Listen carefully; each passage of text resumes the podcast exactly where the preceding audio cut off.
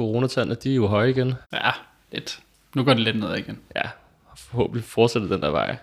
Men noget, som jeg virkelig synes, der er en stigning i, det er i forhold til den retorik, der er for politikerne, i forhold til indvandrere og udlændinge, hvordan de virkelig har skruet op for den. Især Mette Frederiksen på flere pressemøder, hvor der hele tiden bliver henvist til, at indvandrere og udlændinge og generelt folk, som ikke er specielt lys i huden, er et kæmpe problem. Både i forhold til det her med corona, men også i forhold til, når de diskuterer pensionsreform. Ja, man skulle tro, at der var nogen, der havde øh, noget at skjule, eller gerne ville føre en dagsorden i en bestemt retning. Og det er jo også interessant, at de så prøver, at, øh, at nu vil de lukke ned for de her såkaldte ghettoer. De skal lukkes ned, for det er jo der problemerne er, åbenbart. Det er ikke på de her gymnasier i Gentofte, som også lige er blevet lukket ned. Det er lidt sjovt i forhold til der corona. De snakker jo ikke så meget om, at det var, ja, var det Gentofte, den mest ramte kommune i starten. Jo. Dem, der bragte det til landet, kan man sige. Præcis, det var import fra øh, italienske sportssteder. Ja. Uh, og det er ret sindssygt. Må lukke uh, rimandsghettoerne. Ja, ja, det vil være et godt krav. Men det kan man også sige, at det er jo også lidt... Jeg tror også, det er interessant, at de brugte ikke den her sådan, racistiske retorik lige så meget i starten af coronaudbruddet, der tilbage i marts og april. Nej, der var det der, der var mere sådan, vi var alle sammen i samme båd. Nu skal vi ligesom, na- du ved, nationen, nationalstaten, vi skal rally, rally around the flag, hvor at øh, nu begynder splittelsen ligesom at skulle, skulle frem.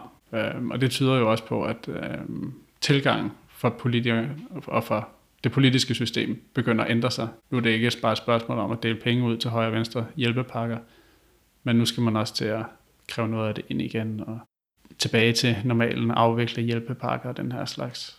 Og så har man brug for ja, en øh, søndebuk, og der er det desværre de samme folk, der kommer til at holde for endnu en gang. Og der kan man så sige, når, når krisen er så meget dybere, som den er nu, der kommer lige tal for, for anden kvartal, var det 7,5 procent eller sådan noget. Ja, lige præcis. Nedgang i, i, i det danske BNP, som, som bliver jublet som en god ting i international sammenhæng, og ligger også i den høje ende i Europa, men jo stadig er, ja, var det tre gange, eller tre gange, hvad det var under finanskrisens værste kvartal, tror jeg. Ja, det er en af de værste kvartaler i Danmarks historie. Jeg, jeg tænker også, at, at vi, kan ikke, vi kan ikke regne med, at det her problem med racisme, det bare går over sig selv. Tværtimod, desværre, at det kommer nok til at blive, blive endnu mere brugt i forhold til, øhm, til klassekampen i Danmark og fra systemets side til at, at splitte folk ud mod hinanden. Vi så her i over sommeren, hvordan at øh, Black Lives Matter uh, bevægelsen eksploderede i USA på grund af øh, det racistiske politimord på George Floyd. Og det var jo en af de største bevægelser, vi har set i amerikansk historie nogensinde. Mm-hmm. Der er estimater på, at omkring 25 millioner voksne mennesker i USA øh, deltog i en eller flere protester. Det svarer til omkring 10 procent af befolkningen. Det er fuldstændig sindssygt, og det er ikke noget, man har set videre. Og den her bevægelse blev jo også en katalysator for mange andre spørgsmål, mange andre sociale problemer, som foregår i USA. Og det var jo en bevægelse, der spredte sig, altså blev verdensomspændende øh, fra Sydafrika til Japan til Europa. Vi så i Frankrig og Storbritannien øh, kæmpe demonstrationer med over en million mennesker på gaden, og også nogle voldsomme gadekampe. Og selv her i, i lille Danmark, der, der spredte bevægelsen sig også. Vi så flere demonstrationer. En af dem med omkring 15.000 deltagere, som var ret stort, som også var, kan man sige, under det her coronasmitte. Den 7. juni, hvis ikke jeg husker. Ja, præcis. Og det var jo ret vildt, at der kommer så mange mennesker på gaden, mens øh, resten af landet er lukket ned. Fordi at der virkelig var et, et, kan man sige, en vilje og et brændende ønske om at gøre noget ved den her uretfærdighed og kæmpe mod, mod racisme. For det er sjovt, fordi der er jo mange, der påstår, at der ikke findes racisme i Danmark. Ja, for eksempel øh, Pia Kærsgaard, der var i forbindelse med, jeg tror det var i forbindelse med Black Lives Matter, at der var noget diskussion i Folketingssalen, Ja. hvor der var så øh, nogen, jeg tror var nogen fra enhedslisten eller nogle andre, der for skade kom til at sige, at øh, der var jo også et problem med racisme i Danmark. Det var der altså nogen, der ikke øh, øh synes om. Og som sagde, at den her forskelsbehandling, som folk med, med, med indvandrerbaggrund oplever i forhold til for eksempel med jobsøgning, at øh, jamen det var jo ikke, øh, havde ikke noget med racisme at gøre, det var jo bare sund fornuft. Jeg må citere øh, Pia Kærsgaard, hvor hun sagde, hvis der nu er en, der hedder Aisha, så kunne man forestille sig, at arbejdsgiveren for eksempel tænkte, altså en, der hedder Aisha i ansøgningspunkten der, Aisha, går hun med tørklæde? Skal hun bede 3-4 gange om dagen? Hvad sker der, hvis hun i løbet af ansættelsesforholdet bliver mere radikaliseret?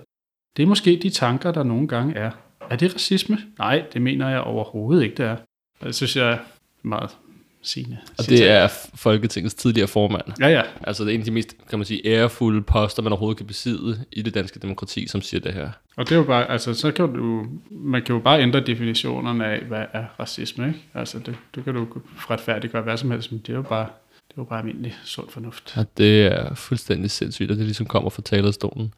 Um, og jeg tror ikke, at hvis man, hvis man har indvandrerbaggrund i Danmark, eller hvis man er øh, lidt mørkere i huden, eller går med tørklæde for den sags skyld, så tror jeg ikke, det er særlig svært at føle, at der findes masser af racisme, øh, masser af steder i det her samfund. Om det så er på jobmarkedet, om det er i nattelivet, eller om det er i, i uddannelsessektoren, så, så er det ligesom en, en, en ting, som er alle steder.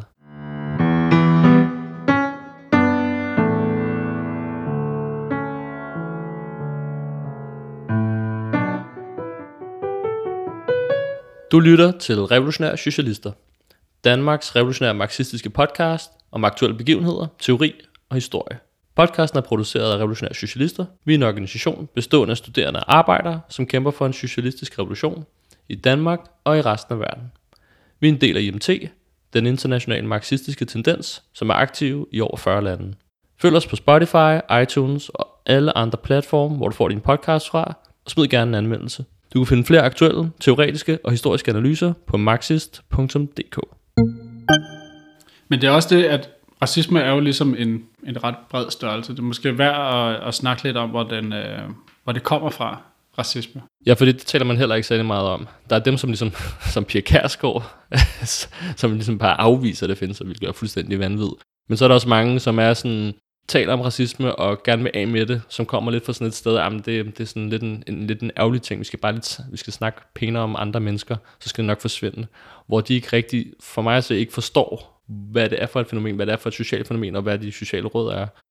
Kan du måske forklare lidt om, hvor, hvor kan skal man sige, fænomenet racisme kommer fra? Ja, altså fordi den øh, sådan egentlige raceideologi er i virkeligheden en ret moderne ting.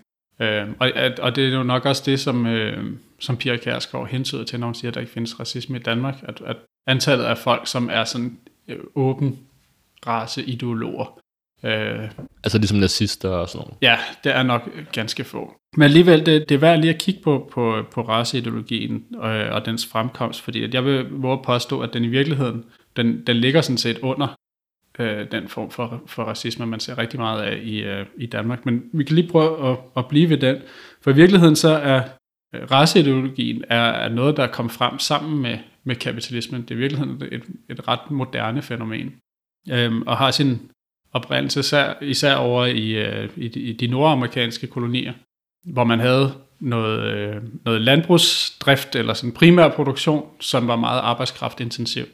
Det særligt det her med, med bomuldsproduktion ned i, øh, i sydstaterne, eller hvad der skulle blive sydstaterne øh, senere hen.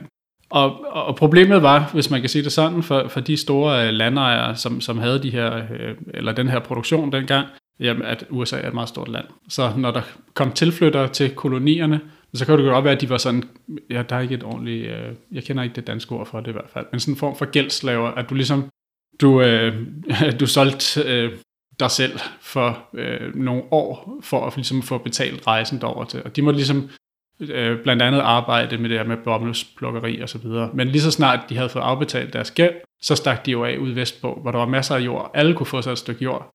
Øhm, og, og, og så kunne de så du, de kunne lykkes eller fejle, men, men det betød, at det var meget, meget svært at fastholde arbejdskraften. Og det var der ligesom, at, at, øh, at det moderne slaveri kom, kom ind i billedet. Øhm, hvor det jo især var de, de gamle europæiske nationer, der stod for den her slavehandel. Øh, Danmark var en af de, de, de rigtig store i den sammenhæng. Det er jo en af de største slavehandelsnationer overhovedet, faktisk. Ja, jeg kan ikke huske, hvad for en plads det Nej, jeg tror syvende største slavehandelsnation. Ja, noget rimelig godt. Ja. Øhm, og der kan man sige, det var, så på dem, altså Danmark var også en slave-nation, og, og, og du, masser af rigdom i Danmark, der er skabt på baggrund af slaveri, også i kolonierne. Men det var, det var lidt anderledes i Danmark, det her med, at kolonierne lå ligesom langt væk. Hvor at i det, der Øh, USA var jo en koloni, hvor der blev kørt det her øh, slaveri. Men så da, da USA blev en, en selvstændig nation, så har du sådan slaveriet internt. Øhm, og der var det virkelig en, en fordel, det her med at have øh, at hente slaver fra Afrika, af folk, der var mørke i huden. Fordi du kunne så, de kunne, hvad skal man sige, skille sig tydeligt ud fra resten af befolkningen. Øh, så det er jo ikke rigtig stik af, du kan ikke rigtig krænge huden, huden af, øh, af dig selv på nogen måde. Og man ligesom kunne komme med en, det, det muliggjorde en forklaring på, hvordan kan det være, at vi i en, i en periode, det var en periode med borgerlige revolutioner, og en, sådan set, hvad skal man sige, ja, ja borgerlig revolutionær bevægelse i USA også, hvor man snakker om, altså med, med den amerikanske grundlov og så videre, at Øhm, det her med, med, med lighed, alle er skabt lige i Guds øjne og så videre. Ja, lige præcis. Det, ikke, ja af den amerikanske drøm, man kan arbejde sig op af og sådan noget, bortset fra dem, der lige skal være slaver. Og der er det, at, at de ligesom skilte sig ud i deres hudfarve, muliggjort, man kan sige, okay, men de er faktisk ikke mennesker. Det er bare dyr, de her talende dyr på en eller anden måde. Ikke? Øh, så det øh, det, det, den racisme, som blev udviklet i den sammenhæng, det var i virkeligheden for at retfærdiggøre øh, en produktionsmåde, som er sådan forældet, en, en, en, en øh, øh slaveri inde i et, sådan en, en begyndende kapitalisme, øh, som udviklede sig i, øh, i USA. Og det er i virkeligheden, når man ser på den amerikanske øh, borgerkrig senere hen med nordstaterne, som især var præget af de sådan mere industrielle kap- øh, kapitalister, og så sydstaterne, der var præget af den her outdated produktionsmåde, som slaveriet er, øh, fordi den, den er ekstremt ineffektiv produktionsmåde. En slave har ikke noget incitament til at, at arbejde hårdere på noget tidspunkt. Han har højst et incitament til at ødelægge hans arbejdsredskaber for lige at kunne få det. Et pusterum. Men så, så i virkeligheden, så, så borgerkrigen, det, var, det handlede om mange ting, men, men det handlede også om, at det var øh, kapitalismen, som ligesom gjorde op med den her lidt mere forældede øh, produktionsmåde, og spørgsmålet om slaveriet var en, en stor ting i, øh, i, i den amerikanske borgerkrig. Ikke? Øh, men så vi kan se, at hele den her raceideologi, den kommer med kapitalismens fødsel for at retfærdiggøre en bestemt produktionsmåde. Øh, og det er der, den bliver udviklet. Men efter borgerkrigen, og nordstaterne og den industrielle kapital ligesom har vundet, den sådan mere moderne produktionsmåde har vundet, så står de stadig med det problem, at der skal produceres noget bomuld.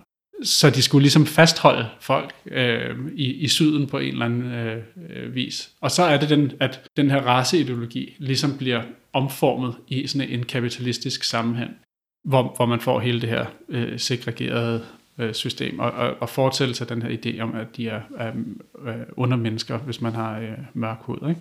Så selvom man kan ligesom sige, få gjort op med den her forældede slaveproduktion, så racismen og raceologien, den bliver så adapteret af, kan man sige, den kapitalistiske øh, produktionsmåde, og er med til at, ligesom, at retfærdiggøre og, og, og bevare øh, den her, kan man sige, øh, kapitalisme, og hvordan den ligesom producerer i modsætning til slaveri. Ja, og også fordi den, er jo, den viser jo også til at være en vanvittig effektiv måde at holde en arbejderklasse i skak på. Mm. Fordi hvis du sætter en deling ned imellem, det er en ting, at sådan selvfølgelig ikke lige så stærk, hvis den, som hvis den er forenet.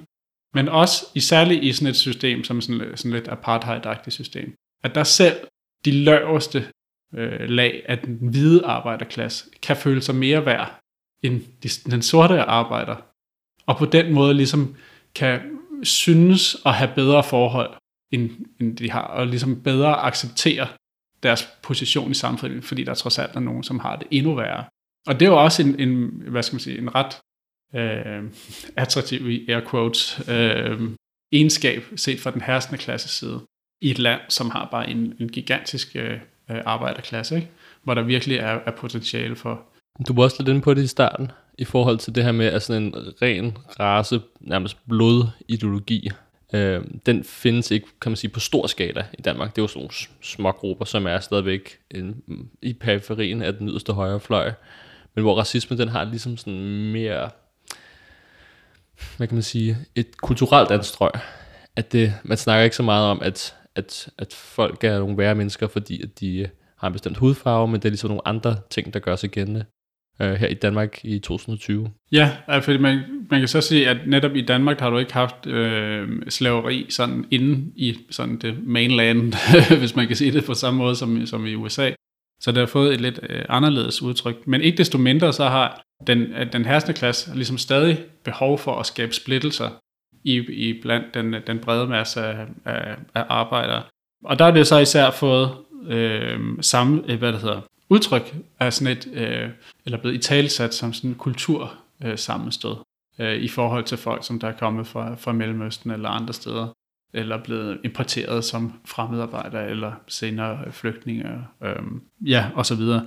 Og det, der, det er jo ligesom kulturen, som bliver brugt, eller kulturforskelle, som bliver brugt som, som retfærdiggørelse og som også er det der, at øh, Pia Kærsgaard for eksempel kan forsøge at sige, at det har ikke noget med racisme at gøre, det handler bare om, at det er en øh, underlig en kultur, eller et eller andet, en, en kultur, vi, vi, igen air quotes, vi danskere i hvert fald ikke øh, vil have, og at øh, folk med indvandrerbaggrund fylder uforholdsmæssigt meget i øh, kriminalitetsstatistikkerne de fylder uforholdsmæssigt meget i antallet af, af corona-smittede, for eksempel. Ja, det er det, de kører meget på nu, ikke? Ja. Hvor de var, de, der blev med med at fremhæve den her u 32, hvor 70 procent af alle dem, der var smittet, det var øh, folk med indvandrerbaggrund, som de blev ved med at påstå, selvom det selvfølgelig var meget, meget, meget lavere i alle andre uger. Ja, og der er det det, at der er ingen, der, der tager ligesom at sige, okay, hvordan ser det ud med, med sådan sociale briller? Altså, det er de folk, som er den nederste del af arbejderklassen, som lever flest mennesker på færrest kvadratmeter,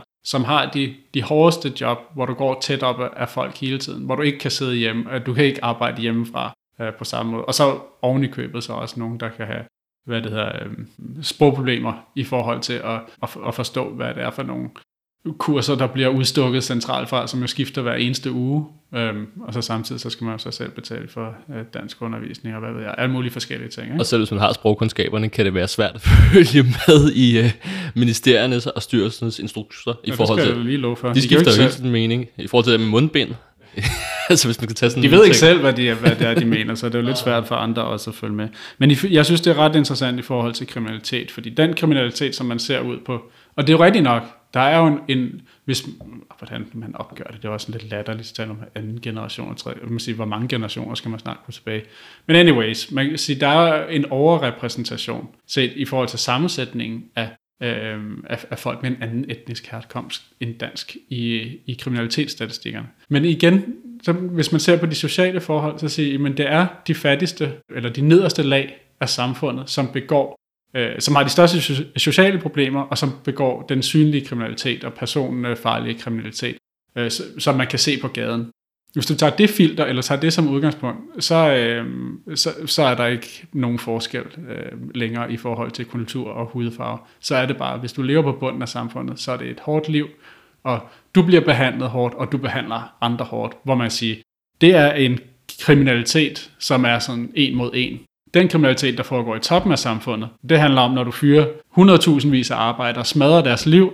Øh, det er en, en person mere eller mindre, der tager beslutning om det, som kan smadre 100.000 vis af folks liv, kan smadre hele øh, lokalsamfund, eller du kan sende øh, folk i krig øh, imod øh, Irak, Afghanistan, Libyen osv., hvor 100.000 af uskyldige kommer til at dø på grund af meget få menneskers beslutninger. Jeg vil sige, det er jo det er, det er i allerhøjeste grad kriminelt, ikke i forhold til loven, men i forhold til, øhm, øh, hvad skal man sige, mennesker, øh, det er den kriminalitet, der foregår i toppen af samfundet. Øh, men det er klart, det er jo ikke den, du ser ud på, på gaden. Nej, eller når de på Christiansborg, de river tusindvis af familiers billige boliger ned og tvinger dem ud af store byerne og tvinger dem ud i, i såkaldt øh, uh, udkants Danmark, hvor det er fuldstændig umuligt at få et job og få en indkomst overhovedet. At den kriminalitet snakker man heller ikke om. Så man kan sige, at kriminalitet det er også et definitionsspørgsmål, hvor der er rigtig mange ting, som jeg vil sige er, er kriminelt og er vold mod mennesker, mod øh, øh, familier. Det bliver ikke defineret som kriminelt, ikke i det her samfund. Og der, og der er det så også, at altså, så siger man så, så det, som der, der kommer fra højrefløjen, øh, tidligere fra højrefløjen, men nu efterhånden fra nærmest alle partier til højre for enhedslisten, mere eller mindre i, i parlamentet, det er, at jamen, alle de, de her, det her kultursammenstød, som de taler om, som er sådan en virkelig reaktionær idé. Ja, det handler bare om kultur. Men det er jo ikke sådan, at så de sætter sig ned over for øh, en eller anden gut, og så laver et øh, længere interview med vedkommende og finder ud af, hvordan er hans kulturelle udsyn osv. Det er jo ikke sådan, at de ser, hvad skal man sige, dømmer en person. Det gør de jo ved at, at kigge på, hvad for en hudfarve har de. Øh, og måske sige deres navn, øh, og så kan man se på deres efternavn eller et eller andet. Ikke? Altså, så, så, så det rammer tilbage i, de siger, at deres kultur er, er underlegen, og så identificerer det på deres hudfarve. Så det de, de ender jo tilbage i den samme øh, sådan raceideologi i virkeligheden, at til synligheden, så er der nogle mennesker, som, som er, er, er, mørke i huden, men som bare ja, elsker kriminalitet, som øh, elsker corona til synligheden, ja, ja, ja. øh, og øh, hvad det hedder, kun kan forstå, altså de, de, som, som de siger, de kommer jo ned fra samfundet, hvor man får hugget hånden af, hvis du begår, begår kriminalitet. Det er det eneste, de kan forstå på en eller anden måde. Ikke? Altså, så, så det er jo alt hvad de siger, det er de facto, det er undermennesker, og jeg kan identificere dem på baggrund af deres hudfarve. Det er jo raceideologi. Det er bare ligesom taget en omvej og dækket ind igennem forskellige filtre, hvis man kan sige det. Ja, ja, og det er jo fysiske markører, man bruger. Det er jo altså hudfarve, det er hårfarve, de her ting, eller øjenfarve, som man bruger til at, øh, at udpege de her mennesker. Og jeg vil også sige, at den her, kan man sige, mere moderne kulturel racisme, den har jo også været et stykke tid undervejs. Man havde efter Sovjetunionens sammenbrud, så havde man jo ham her Huntington, som var inde og snakke om, at nu var det ligesom det her med ideologikamp, det var slut, fordi kapitalismen havde vundet, så det ikke går så godt for den lige nu. Men nu kom der så det her Class of Civilizations i stedet for, som jo ligesom var sådan en teori, han udviklede, hvor han så sagde, at det var især den kristne civilisation, mod muslimske, som ville blive konfliktpunktet. Og det kan man sige, det er blevet lidt en selvopfyldende profeti, fordi den ærste klasse netop brugt det her, især mod islam, især imod muslimer, som ligesom syndebukken for, for kan man sige, øh, alverdens ulykker. På trods af, at der er jo ikke nogen, kan man sige, såkaldte muslimske nationer, som har startet store imperialistiske krige rundt omkring i verden. Det er jo fortsat Vesten, især i den muslimske verden, hvor de har været med USA i spidsen ned og bombe øh, regionen sønder sammen. Ja, plus det faktum, at man kan sige, at øh, islamisk fundamentalisme i det hele taget ville kun eksistere, eller eksisterer kun, fordi at det blev hvad det hedder, opfostret af, af vestlig imperialisme i, i kamp mod Sovjetunionen. Altså hele Taliban i øh, Afghanistan, det var et produkt af amerikanerne skulle finde nogen, der kunne være imod det regime, der var blevet etableret nede i Afghanistan på baggrund af, revolutionen dernede i øh, uh, revolutionsslagskuppet i, uh, var det 78, 79 eller sådan noget deromkring. Mm. Og de kigger rundt i det, i det afghanske samfund, og i øvrigt så opfordrer lytterne til at prøve at lede efter billeder fra den periode af, hvordan så det ud i de afghanske byer. Fordi det så, altså Kabul blev kaldt uh, Mellemøstens Paris på det tidspunkt, og folk gik rundt uh, med, med sådan helt moderne tøj og, og så videre. Men de kigger rundt i samfundet og siger, okay, hvad, hvad for en social gruppering kan vi finde på, uh, kan vi støtte, som kan bekæmpe det her nye regime? Og de finder de mest tilbagestående konservative lag ude på øh, landet af de her sådan, fundamental, fundamentalistiske grupper, som ikke havde nogen social vægt, og så kaster de bare penge i dem. Penge og våben. I kan se den øh, øh, glimrende Hollywood-film, der hedder Charlie Wilson's War, tror jeg det hedder, med ham, øh, hvad der hedder ham for Forrest Gump. Ham, øh. Tom Hanks. ja, Tom Hanks, ja. Ja, han spiller ligesom en af hovedrollerne der. Det er øh, glimrende Hollywood-film, men den, den viser ret godt det her med, hvordan det i virkeligheden er amerikanerne, som fundede Taliban, skabte Taliban, og som så, ja kan man sige, det er jo ligesom at øh, hunden, der, der bider sin, øh, sin hersker øh, senere hen. Ikke? Og der er jo masser af sådan nogle øh, populære kulturelle referencer, hvis man ser en anden øh, stor film, øh, Rainbow 3, ja. så er der jo også en, en hyldest. Jeg ved ikke, om jeg vil anbefale. Nej, det er da ikke lige så god som nogle af de andre. Men anyways, der er der jo en, en direkte hyldest til mujahedinerne i Afghanistan, hvor de bare siger, det her, de er super fede, dem skal vi støtte, og dem støtter USA så, og får lavet det moderne Taliban, som får lavet det moderne Al-Qaida, som får lavet det moderne ISIS. Ja, ja, det er, ja og, og så er der også øh, det berømte billede af Lars Lykke, ja. med AK-47. Yes, hvor han er nede, som jeg tror, det er en formand fra Venstre Ungdom, jo, jo. hvor han er nede og lige give noget støtte til mujahedinerne. Ja, men det var, det var lidt en detur. Anyways. Sorry. Uh, man kan sige, at den, uh, for at vende tilbage til racismen i Danmark, så kan man sige, at det er jo ligesom blevet fuldstændig integreret i alle magtpartier på en eller anden måde. Øh, at, at det er, øh, hvad skal man sige, det er jo bare sådan, det er. Og det må vi ligesom acceptere. Og øh, på den måde, så kan man også sige, at på nogle parametre, så vil jeg våge at påstå, at Danmark er et af de mest racistiske lande i verden. Fordi det ligesom er blevet, det er sådan en, en respektabel form for racisme. Den ligger som underliggende, netop, altså du nævnte tidligere i forhold til sundhedspolitik med corona og socialpolitik og boligpolitik og alle ting, der, der flyder den her øh, øh, racisme ind, mens, mens ud fra sådan, ja, i sådan en respektabel form, at, at, øh, fordi vi er jo ordentlige mennesker i Danmark. Så det er institutionaliseret, det kommer fra statsapparatet og embedsværket og hele vejen øh, igennem. Og man kan bare ikke undgå det. Det kommer alle steder. Der var det her pressemøde om det regeringens nye pensionsreform. Ja. Og så snakker de om, at jamen, der er nogle folk, der røver ud af arbejdsmarkedet, hvordan vil regeringen få nye i, i arbejde.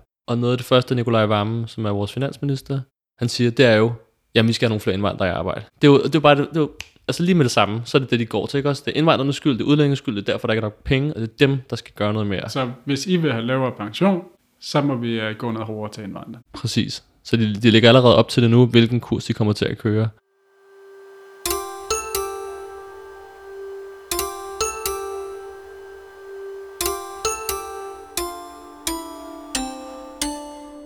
Coronavirusen var den tilfældighed, som har indledt en ny epoke i verdenshistorien, hvor revolution, kontrarevolution, opstand og krige er på dagsordenen. I den her situation er det vigtigere end nogensinde før at opbygge en revolutionær organisation, således at vi ikke blot bliver reduceret til tilskuere i de historiske begivenheder, som udfolder sig, men som gør os i stand til at intervenere i dem og ændre historiens gang. Men for det kan lade sig gøre, har vi brug for ressourcer.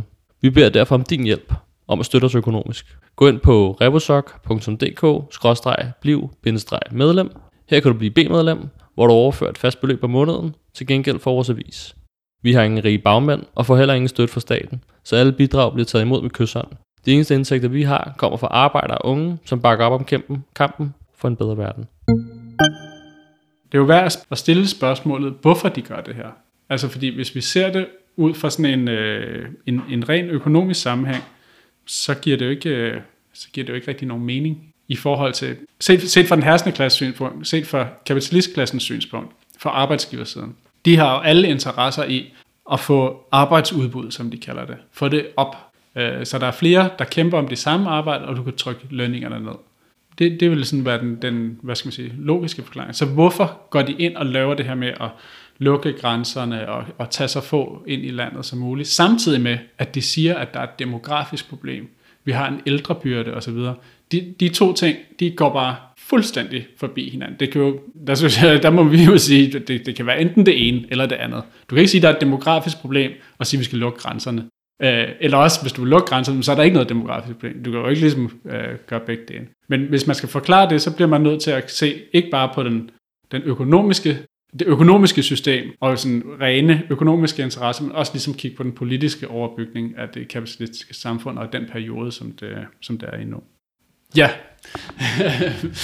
øh, fordi det er jo klart, at øh, hvis, hvis vi ser på kapitalismen, der har du en, øh, en, en skarp klassedeling, som i mere eller mindre falder i to grupper. Du har ejerne af, af hvad der hedder, produktionsmidlerne, kapitalistklassen, og så Øh, det brede flertal af, af arbejderklassen, som ligesom må sælge sin arbejdskraft for at, at, at få til dagen og vejen, øh, og så producere en, øh, en mere værdi til, til kapitalistklassen. Øhm, det, det er sådan rimelig simpelt. Man kan sige, hvordan opretholder man det her system? Fordi hvis du har et demokrati, så er det jo lidt svært for kapitalistklassen at basere sig udelukkende på sin egen klasses styrke, hvis det er ja, 0,1% af befolkningen, eller 1% af befolkningen. Vi vil aldrig nogensinde kunne vinde et valg alene.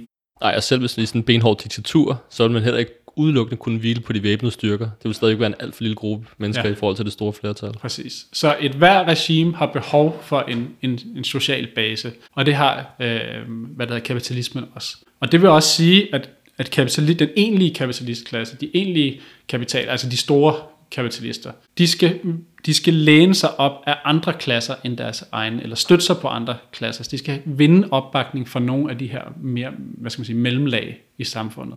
Øh, og der kan man sige, øh, siden øh, i efterkrigsopsvinger, hvor der var, der var en periode med, med, med sådan klassefred og stabilitet og orden og så videre. Og fremgang. Ikke mindst øh, økonomisk fremgang. Der var der råd til at, ligesom at købe i citationstegn, air quotes, hvad det hedder, at købe øh, et, altså middelklassen og også en del af arbejdet, en mere privilegeret del af arbejderklassen, ved, ved hjælp af reformer, altså give bedre forhold og oprette det, vi kalder velfærdsstaten i dag, ikke? Øh, med, med gratis sundhed, gratis uddannelse og alle de her ting. Og som gav ligesom en fornemmelse af, også for arbejderklassen, jamen det kan godt være, at vi bliver udbyttet, og der er nogen, der tjener på det, men du ved, min, for, mit, min i morgen bliver bedre end i dag, så okay, den, det, er, det er villig til at, at gå med på, det er den kontra- sociale kontrakt. Ja, og det er et godt incitament til at støtte op om et system, hvis det hele tiden forbedrer dine levevilkår, og det forbedrer dine børns levevilkår. Du kan se, at der er fremgang, og der sker ting, og der er fremskridt, og tingene bliver bedre hele tiden. Ja,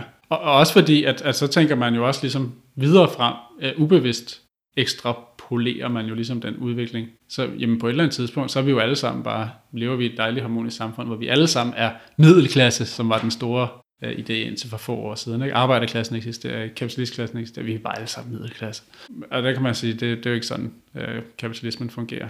Efter krigsopsvinget, det kom til en, en afslutning, og øh, der, hvis man skal sætte et årstal på, sådan der med omkring 73 med, med den såkaldte oliekrise, og siden da har det ligesom været en, et system i øh, sådan konstant nedgang, hvor det har været reformer, der øh, har været kontrareformer. Altså der har ikke været forbedringer, ikke udvikling, men tværtimod afvikling. Og det har en ret store konsekvenser for den herskende klasse. Fordi det betyder, at de begynder, samtidig med at de skærer skiver af velfærdsstatens spejepølse, hvis man kan sige det sådan, så sker det samme med deres sociale base, at den bliver smallere og smallere, øh, det de hviler sig på. Og derfor så bliver de nødt til at finde på en, en anden måde, øh, og, og ligesom at få opbakning til deres fortsat øh, regeren og legitimitet i forhold til, hvorfor, hvorfor skal de sidde på top, toppen af kransekagen og, øh, og score øh, profitten på, øh, på det store flertals bekostning. Og det er der, at, at spørgsmålet om, øh, om, om racisme især kommer ind i billedet. Fordi hvis, du, hvis, hvis den herskende klasses øh, styrke, den ligesom falder, øh, og vi skal sige i parentes bemærket, efter sker der jo en stor industrialisering i Danmark. Arbejderklassen stiger, altså størrelse stiger voldsomt. Hele mellemlaget i forhold til, til hvad det hedder, de bønderne, til selvstændige erhvervsdrivende i det hele taget, det skrumper kraftigt.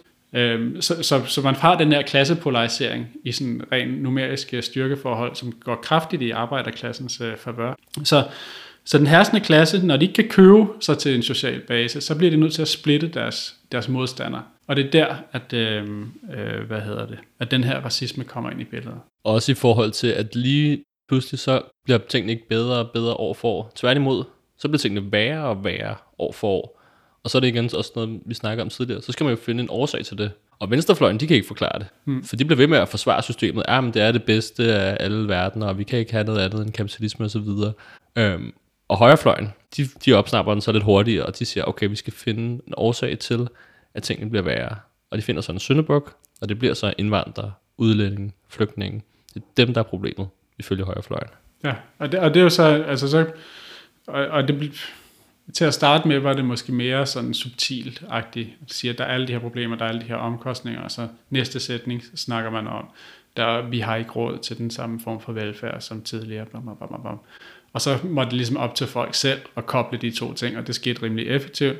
Men nu er det jo altså det direkte, som du selv sagde, det der eksempel fra, fra pressemødet øh, omkring pensionsreformen, hvor de direkte siger, jamen hvis du har lavere pension, så skal du angribe øh, indvandrerne. Ikke? Det er indvandrernes skyld, at, øh, ikke, øh, øh, at man skal gå så sent på øh, pension. Det er indvandrernes skyld, der ikke er, er råd til velfærd og alle de her forskellige ting. Øhm, så ja, du har den, den, den herskende klasse, som kan spille fattige i situation, situationstegn, fattige danskere ud mod, øh, mod fattige indvandrere. Det kan, de kan stå og, og slås mod hinanden, imens de øh, fortsat sidder på toppen og kan gnide sig selv i, øh, i hænderne. Øhm, så ja, det, det, er, det er ligesom forklaringen på, hvorfor at der er, er racisme, fordi sådan rent nøgternt øh, økonomisk, så er det, øh, giver det ikke nogen mening. Altså alle de restriktioner og det kæmpe apparat, byråkratiske apparat, statsapparat, som er blevet sat op til at forvalte asylsystem osv., øh, mærkelige særregler og, og alt sammen, det er jo et kæmpe dræn på hele samfundets, øh, øh, hvad skal man sige, øh, på hele samfundets rigdom, som går til at vedligeholde det her gigantiske apparat, som er økonomisk set fuldstændig spild af, af penge. Det giver ingen som helst mening økonomisk. Heller ikke for kapitalisterne. Og det bliver taget ud i, i sidste ende af ja, det er arbejderklassen, der, der finansierer øh, igennem deres øh, skat, og det er jo skat på baggrund af deres lønninger, som jo så også øh, bliver taget fra, fra kapitalistklassen. Så det dræner jo hele samfundet men det har sin politiske berettigelse for at opretholde det her system. Så det er en økonomisk udgift, som den herskende klasse er villig til at betale, for netop at bevare systemet som helhed.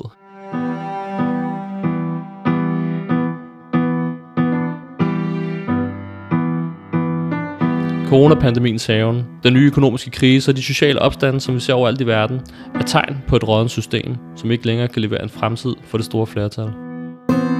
Kapitalismen må ligge i graven en gang for alle, for at sikre alle fremgang. Jeg vil derfor opfordre dig til at gå med i kampen i dag og organisere dig hos os i Revolutionære Socialister. Kontakt os via Facebook, gå ind på revosok.dk eller duk op til en af vores møder og hør mere om, hvad vi går og laver.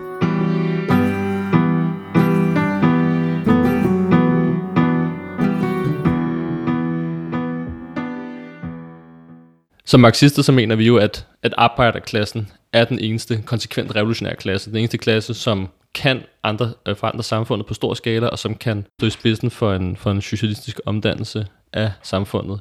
Men så er der også mange på venstrefløjen, der siger, at der er jo masser af arbejdere, der er racister. Og der findes masser af racisme i arbejderklassen. Hvordan kan vi som marxister forsvare arbejderklassen, når vi har en så racistisk arbejderklasse, øh, vil nogen sige? Ja, og, altså det er jo åbenlyst rigtigt, at der, der findes også øh, racisme i arbejderklassen. Man kan sige, de lag, som, som, som man sådan, i marxistisk terminologi vil kalde sådan lumpenproletarer, altså folk helt uden for arbejdsmarkedet og sådan i bunden af samfundet, der er det, øh, der er det også meget udtalt. Og det er da i virkeligheden sådan historisk set normalt i citationstegn.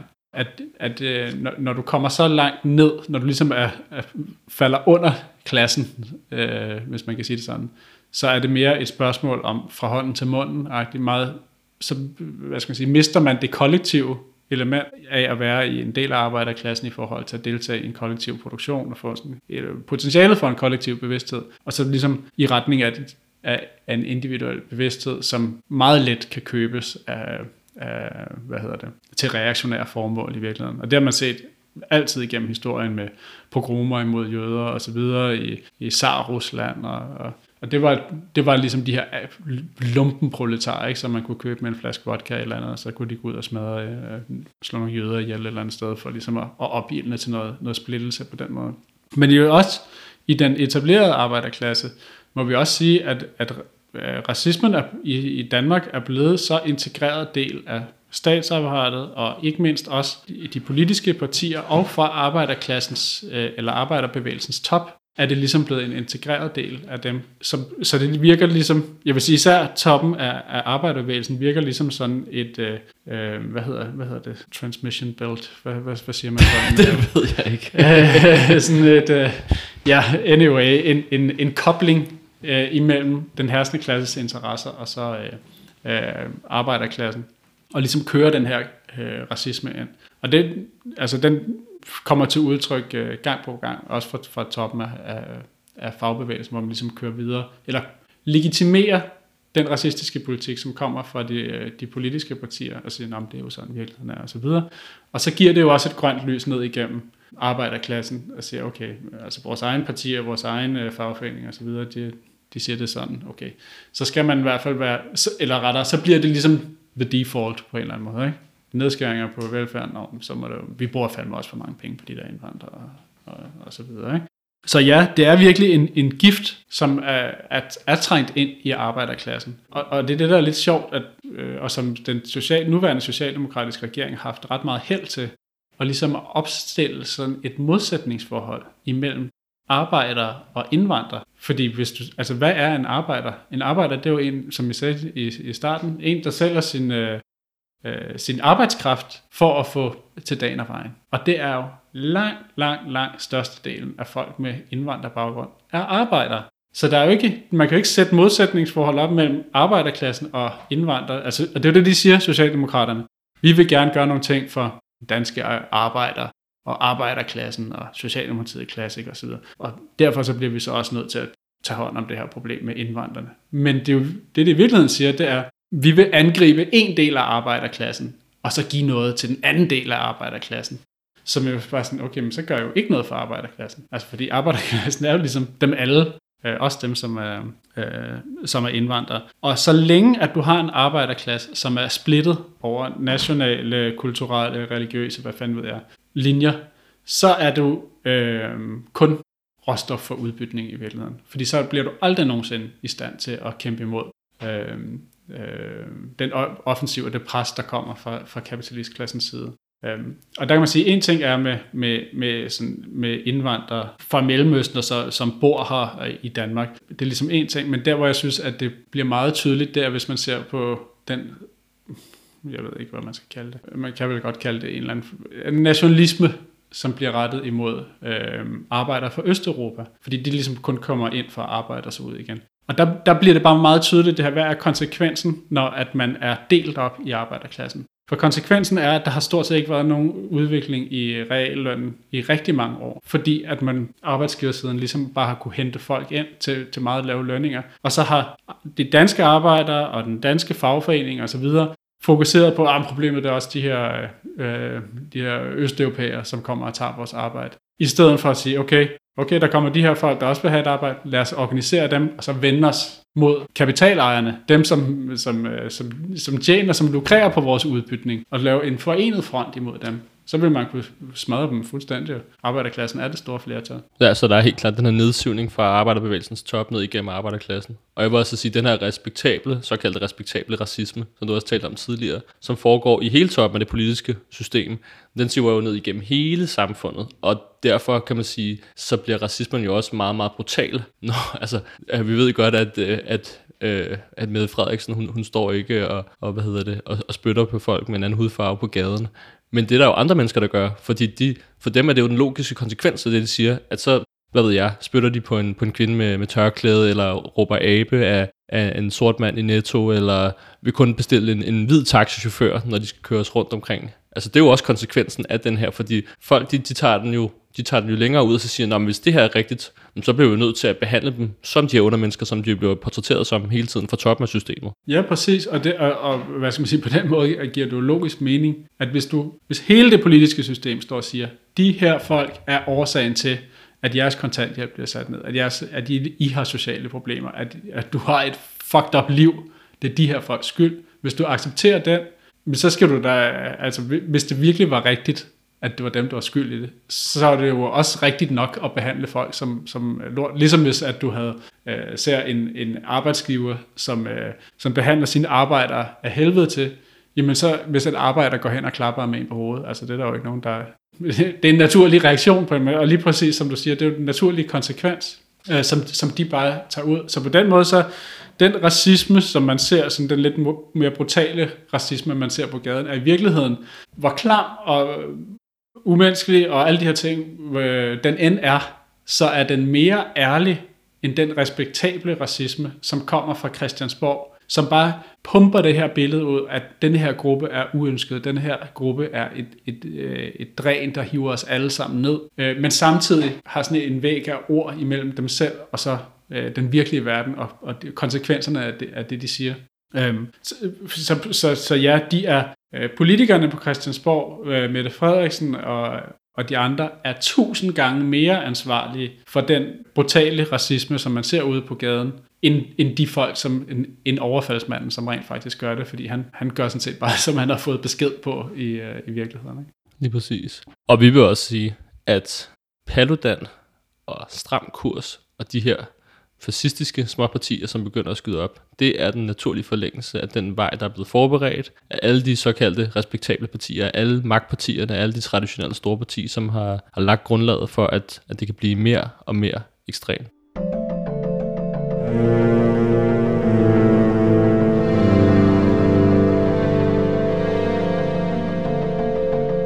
Som marxister kæmper vi mod racisme, ligesom vi kæmper imod alle andre former for undertrykkelse, herunder kvindeundertrykkelse og sexisme. Men en effektiv kvindekamp, hvor han en klar forståelsesramme om, hvordan undertrykkelsen af kvinder opstod, og hvordan det er muligt at fjerne den igen.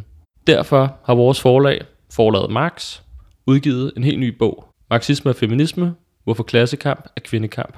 Den forklarer den marxistiske position på kvindespørgsmålet, hvordan kvindeundertrykkelse opstod, hvordan den, den kan bekæmpes og fjernes igen, og hvordan marxisme adskiller sig eksempelvis fra øh, queer-teori, intersektionalitet og identitetspolitik.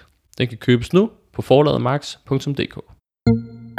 Fordi det, det er jo ligesom en ting, at der så kommer ligesom det her ovenfra, der, der, der siver ned. Men det er jo også racisme og sådan den her øh, brutalitet og, og måde at se andre mennesker på osv., den kan også kun eksistere i et i et system eller i et, øh, i et samfund, hvor der er en vis grobund for det, altså hvor du kan så splid imellem folk. Fordi hvis alle havde alt, hvad de skulle have, og ikke havde oplevet forringelser af deres leveforhold osv., så er det meget svært at acceptere hele øh, den her sådan, øh, øh, racistiske forklaring, øh, og at, at en gruppe mennesker er mindre værd end andet, fordi det er sådan lidt, hvad fanden snakker du om, ikke? at tager lige roligt og komme lige ned på jorden. Men hvis du har en situation, hvor folk bliver mere og mere desperate på grund af, af en social derut, og kan se, at samfundet bliver dårligere og dårligere osv., så har du den, også den materielle gruppe, som kan give, øh, hvad skal man sige, kan, kan, øh, kan lade øh, splidens frø ligesom øh, vokse. Og det er jo det, som, som, som vi har set siden efterkrigsopsvingets øh, afslutning der i 70'erne, men jo så også for, forværret med, med krisen i 2008, og med den krise, der kommer nu, men så er det klart, så bliver der større og større mangel i bred forstand af, af, af det ord. Øhm, og dermed også et større og større potentiale for at, at spille folk ud mod hinanden. Så man siger det her med, at øh, når krybben er tom, bides hestene. som man siger. Så, jeg ved ikke, hvor mange der siger det. Jeg er ved at blive lidt gammel. Men, øh, men, men den her idé, at når der er mangel, så, er det, så begynder man at slås internt. Øhm, så, så man siger, det er jo virkeligheden, det er det, der er grobunden for racisme. Også derfor, du kan se sådan gennem historiske perioder, at når du har fremgang, øh, social fremgang, økonomisk fremgang, jamen så er det øh, racisme og nationalisme og de her ting, de er sådan på relativt lavt niveau, og lige så snart, at, at øh, du får økonomisk krise og øh, social elendighed, så blomstrer alle de her forskellige øh, øh, splittelser øh, op igen. Det, det sætter os også lidt i relief eller stiller spørgsmålet i hvert fald, når vi går ind, er gået ind i den her krise nu, med såkaldte coronakrise, men altså en verdensomspændende krise af historiske dimensioner. Betyder det så, at det er uundgåeligt, at øh, racisme bare vil fløjte derud af, bare vil blive mere og mere gribende. Øhm, og det, det, det synes jeg er vigtigt at sige også, at det er jo på ingen måde, det er et politisk spørgsmål. Øh, netop, det handler ikke om sådan den, den økonomiske øh, funktion af systemet, men det, men det er i virkeligheden et spørgsmål om klassekampen. Øh, og der er det store problem, at hvis arbejderklassen og arbejderklassens organisationer i form af partier, fagforeninger osv., hvis de ikke har en selvstændig klassebaseret politik, øh, men tværtimod, som, som, som du også sagde tidligere, går ud og siger, øh, som argument for, at folk de skal støtte den, for at de skal melde sig ind i en fagforening, og for at de skal stemme på Socialdemokratiet, og sige, se på alt, hvad vi har skabt for jer alt det her dejlige samfund, vi, I, I lever i nu. Intet af det ville I have, hvis ikke det var for os. Derfor skal I øh, bakke op om os. Og så folk kigger sig omkring og siger, okay, der har været fucking nedskæringer de sidste 30 år. Det er jo ikke et fantastisk samfund, og vi kan bare se frem til, at det bliver værre. Øh, når, når venstrefløjen ligesom bliver for, de største forsvarer for status quo, så kan arbejderklassen jo konkludere, når status quo ikke er acceptabel, jamen så er venstrefløjen en del af problemet.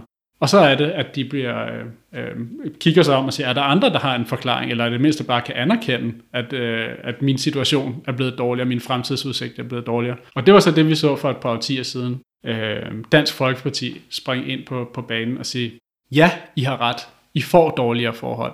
Verden er lave, og det er de her folks skyld.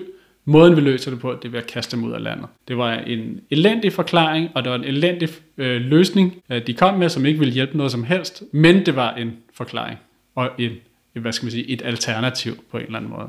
Øhm, og deres succes har så bare er blevet op, hvad skal man sige, øh, adopteret af venstrefløjen og, og arbejderbevægelsen. Sige, nå okay, men det er så åbenbart fordi, at ja, nu er de danske arbejdere blevet racister, jamen, så må vi også Øh, og så ser man det her med Socialdemokratiet, der fører nogle gange mere højorienteret øh, politik end, øh, end, end Dansk Folkeparti og, og, og så videre. Ikke? Og du kan ikke skælne de to mere i forhold til det her med indvandrerpolitik end igen i uh, citationstegn. Og jeg synes, det leder godt over til spørgsmålet om, hvordan racisme så bekæmpes, øh, og hvordan racisme så bekæmpes i arbejderklassen. Um, fordi det der er der jo også en stor diskussion af på venstrefløjen, der er jo nogen, der tager den helt derud, hvor de så siger, at alle øh, mennesker med meget lys pigment, øh, alle hvide mennesker, de er per default racister. Fordi at de øh, ligesom har en fordel. De er såkaldt privilegerede, på grund af, at, at vi lever i et racistisk system. Øhm, hvad, hvad, hvad tænker du i forhold til det her, og i forhold til, hvordan at man ligesom får, får hivet den her gift ud af arbejderklassen igen, hvordan man får fjernet racisme, hvordan man får bekæmpet den? Ja, altså jeg, jeg, øh, man kan starte med at sige, at for os som, som marxister, så er racisme, det er ikke et, et moralsk spørgsmål. Altså det er selvfølgelig mega ulækker ting og umenneskelige ting osv., men det er ikke det, som der er vores indgangsvinkel til racisme. Og, øhm, og i det hele taget i spørgsmålet øh, om moral, der er jo øh, en gut, der hedder Trotsky, der var øh, en af, af lederne i, af, af kommunisterne der i den øh, øh, russiske revolution, han har skrevet sådan en glimrende pjæse, som jeg vil anbefale alle folk at læse. Den hedder Deres moral og vores, hvor han snakker om, hvad er det, øh, hvad for os som, som marxister og for, for revolutionære, hvad gør en en handling progressiv og en anden handling øh, reaktionær? Og hvad gør, at, ligesom, at de kan de kan også, den samme handling i, i forskellige situationer kan spille forskellige øh, roller. Øhm, og det, og det, øh, jeg synes, det er værd at tage med i forhold til det her med, med racisme, fordi øh, det, som, som han forklarer ret godt her, det er, for os, så alt, hvad der ligesom tager, der højner arbejderklassens klassebevidsthed og arbejderklassens enhed, det er progressivt. Og alt, hvad der gør det modsatte, det er reaktionært. Og det er ligesom også vores indgangsvinkel til det her med racisme. Fordi at racisme åbenlyst splitter arbejderklassen op, altså smadrer arbejderklassens enhed, og sænker øh, hvad det hedder, arbejderklassens klassebevidsthed, fordi at man får drejet, øh, hvad skal man sige, får det her falske fjendebillede af, at det er nogle af den, en anden del af arbejderklassen, der er problemet, i stedet for, for, for kapitalistklassen. Øhm, så derfor for os, så handler det om at, at bryde det her, altså at højne arbejderklassens enhed og højne øh, arbejderklassens bevidsthed om sin egen position i, øh, i, i klassesamfundet. Og, og det er også sådan, som, som vi tænker øh, kampen imod øh, racisme. Altså det, det, det er vores indgangsvinkel. Det er ikke på grund af det her moralske, men det er et spørgsmål om, hvordan øh, stiller vi arbejderklassen bedst muligt i klassekampen. Og hvis, hvis den skal gøre sig nogen som helst øh, chance herop i klassekampen, så bliver den nødt til at have maksimal enhed. Og derfor så er øh, øh, racisme en gift som der, der, øh, der skal bekæmpes med alle midler. Selvfølgelig hos øh, individer, men grundlæggende set, så er den et værktøj for den herskende klasse i klassekampen, og derfor så er det også på den bane, øh, at, at man ligesom skal øh, bekæmpe den. Øhm, netop fordi, ja, at det er et, øh, et systemisk øh, problem og bliver næret af, af klasseinteresser. Øhm, og der er det jo så det her med, netop derfor giver det ikke mening, det her med at at uddanne folk ud af, af racisme, fordi det er ikke et individuelt øh, øh, moralsk spørgsmål. Det kommer, det er meget større kræfter, vi har, har, har at gøre med her. Så man kan sige, det her med at, at, at uddanne folk i ikke at være racister og tale på den rigtige måde og alle de her forskellige ting. I bedste fald, så er det det vildeste Sisyfos arbejde ever, fordi at du skal bruge så uforholdsmæssigt meget tid på hver enkelt person. Så i praksis, og det er jo så også det, vi ser med, med folk, der ligesom pusher den her idé, så bliver det noget, du gør inden for den akademiske verden sammen med dine medstuderende i virkeligheden. Og du rammer et meget, meget lille lag. Som, Ekstremt lille lag, som, og det er fuldstændig uden betydning i klassekamp. Og som nok allerede er de folk, som har indset den større sandhed. Ja, og så, så kan de øh, slå hinanden oven i hovedet med, hvem der er mere racister end den anden. Øhm, man kan så sige, at der, der er den anden øh, måde, at, at, eller den anden, men en, en anden tilgang til at bekæmpe racisme, det er det her, vi ser i forhold til sådan mere direkte aktioner, hvor du har nogle, nogle små grupper af, af antiracister, som ligesom øh, enten render rundt og, og slås med, med racister, eller laver sådan øh, katten efter musen med politiet, øh, laver spektakulære aktioner, hvad ved jeg, sådan øh, forskellige ting. Men igen, så for os at se, så rykker det ikke rigtig noget, fordi at, at det ikke involverer arbejderklassen, altså den brede masse, og dermed ikke rykker det her i forhold på det her spørgsmål øh, med at udvide arbejderklassens enhed og, og klassebevidsthed, men tværtimod isolerer kampen imod racisme til de her små grupper, som øh, hvad der slås imod hinanden, mens arbejderklassen ligesom bare passivt øh, øh, ser på. Øh, men hele det her, når, når vi siger, at det er arbejderklassen, som, hvad skal man sige, er den eneste faktor, som kan ændre samfundet, men også den eneste, som grundlæggende set kan, kan bekæmpe øh, racisme. Hvordan fanden får man så arbejderklassen mobiliseret i sådan, imod racisme og til sådan en antiracistisk kamp. Øh, og der synes jeg, det er ret sjovt at prøve at lave et, øh, et tankeeksperiment. Fordi hvis vi nu sagde, i morgen, at Lisette Rigsgaard, formand for øh, FH, eller den hedder... Det gamle, gamle LO. Det gamle LO. Hun går ud og lancerer en antiracistisk kampagne. Nu skal man ud på alle arbejdspladser og få arbejderne med og du ved, imod øh, racisme. Altså jeg vil æde min gamle hat på at, øh, at den kommer ikke til at, at få særlig meget opbakning, at folk vil se på den som, du ved, ja, vi bliver skubbet længere væk fra den i virkeligheden. Og er det så et argument for, at arbejderklassen virkelig er racister, og ikke ligesom være del af for mig at se, så handler det mere om, at du har en arbejderbevægelse, som i så mange år har haft det udsyn, at hvad der er godt for arbejdsgiveren, det er godt for arbejderen. Og har haft det her klassesamarbejdslinje hele vejen igennem. Sådan så de almindelige arbejdere føler ikke, at det er nogen, ikke bare nogen fjern for os, som kæmper for os, men at det er vores folk, det er vores organisation, og vi står samlet i kampen, i klassekampen for at forsvare vores interesser. Øh, men, men, men tværtimod, at det er sådan et fjernt apparat. Det koster vanvittigt meget i medlemskroner, hvis du er med i en fagforening. Øhm, og, og så får du det sådan et forsikringsselskab eller andet, men, men du ved, det, det har ikke rigtig noget med mig at gøre, og, og man stoler ikke rigtig på dem på en eller anden måde.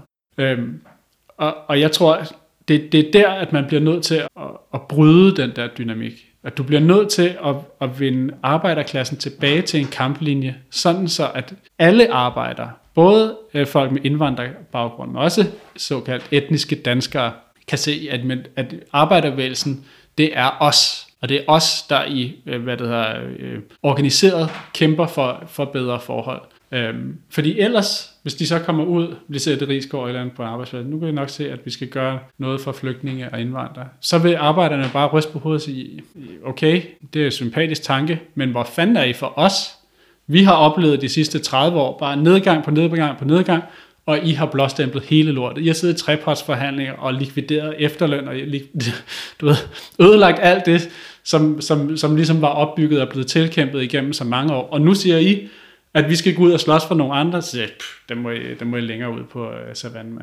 Så det er der, at den revolutionære politik ligesom kan bryde den her øh, dynamik, fordi den tager spørgsmål, angriber øh, racismen på et klassebasis, og, og dermed kan forene hele arbejderklassen. Alle kan se interesserne i at, øh, at stå sammen imod øh, kapitalistklassen. Så i stedet for at gå ud og sige, vi skal øh, øh hvad det hedder, uh, gøre noget for de her øh, stakkels øh, øh, indvandrere, som, som har det hårdt. Så sige, prøv lige at se, hvad der er, der foregår. Det er arbejdsgiverne nu, som er i gang med at splitte os. De angriber vores kolleger, som har en anden hudfarve, for at spille os ud imod hinanden, sådan så de kan sidde på toppen og, øh, og høste profitten, og de kan sidde sikkert i sæden, mens det er os hernede, der tager slæbet og slås imod hinanden. Det vil vi ikke finde os i.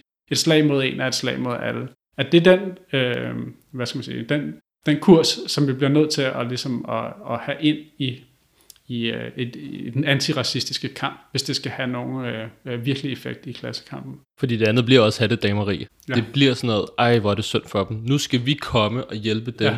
i stedet for at det bliver, vi står sammen, skulder ved skulder og bekæmper det her, og kæmper sammen, alle sammen, ja. for bedre forhold. Og det skal også sige selvfølgelig, at i vores organisation, ligesom vi vil gøre i hver anden sammenhæng, vi var i, så har vi selvfølgelig en nul-tolerance politik over for racisme. Det accepterer man jo ikke som, som revolutionær i nogen som helst ja. organisering. Det er klart. Men når vi snakker om at ændre bevidstheden og bekæmpe racisme... Som på, systemisk fænomen. Præcis, på en større skala, så, så, er det ikke et, så kan du ikke reducere det til et individuelt spørgsmål. Det er store sociale kræfter. Det drejer sig om, at det er store sociale handlinger, der skal til for at forændre det her. Og det er i sidste ende igennem klassekamp for at øh, få store forbedringer igennem for hele flertallet, at man også skal bekæmpe racismen. Ja. Men det er også derfor, at, at, øh, at når vi snakker om racisme og kampen mod racisme, så kan det ikke løsrives fra kampen mod kapitalismen selv. Vi snakker om det her før, hvordan at det ligesom er, er mangel i samfundet, som er baggrund for de her splittelser, der kommer. Vi bliver nødt til at fjerne den mangel. Og den mangel, den kommer af klassesamfundet, den kommer af, af kapitalismen. Og det er derfor, vi bliver nødt til at kæmpe for et, øh, et socialistisk samfund. Og den kamp kan vi kun tage effektivt, hvis, vi, hvis arbejderklassen er forenet. Så på den måde, så kan man sige, at det er sådan lidt, de, det hænger uløseligt sammen. Mm. Kampen mod, øh, øh, mod kapitalisme, eller mod racisme og mod kapitalisme, det er to sider af samme sag. Øhm, og det er kun i det omfang, at vi ligesom får øh, vundet arbejderklassen til øh, en, en, øh, en kamp imod selve systemet i virkeligheden, at, at vi i sidste ende kan, kan vinde kampen mod racisme. Fordi ellers i i, i den enkelte klassekamp, altså, det kan man godt sige, men øh, arbejdskamp osv., der ser vi i mikrokosmos, øh, øh, hvordan man får, får udrenset ras, øh, racismens skift. Der kan du se at øh, i en, øh, en strække for eksempel, så lige pludselig, så alle de ting, som før delte en op, så var det natholdet mod dagholdet, og så er det Øh, indvandrerne mod danskerne og så videre. Der går alle mulige snak og bagtaleri og så videre. Men, men når det så kommer til en egentlig kamp, og man står over, forenet over for en modstander, lige pludselig forsvinder alle de her splittelser. Fordi man kan se, okay, det handler om, at vi har en objektiv interesse i at stå skulder ved skulder, så forsvinder det, og man står som, som en blok. Og det er i virkeligheden den samme tilgang, som vi skal have på et, øh, på, på et nationalt øh, og internationalt skala. At det er det de virkelige skillelinjer i samfundet. Det er ikke imellem forskellige øh, hudfarver, nationaliteter og religioner, men det er på klasselinjer. Øh, og det er på klasselinjer, at vi skal bekæmpe kapitalismen og, øh, og dermed også øh, øh, racismen.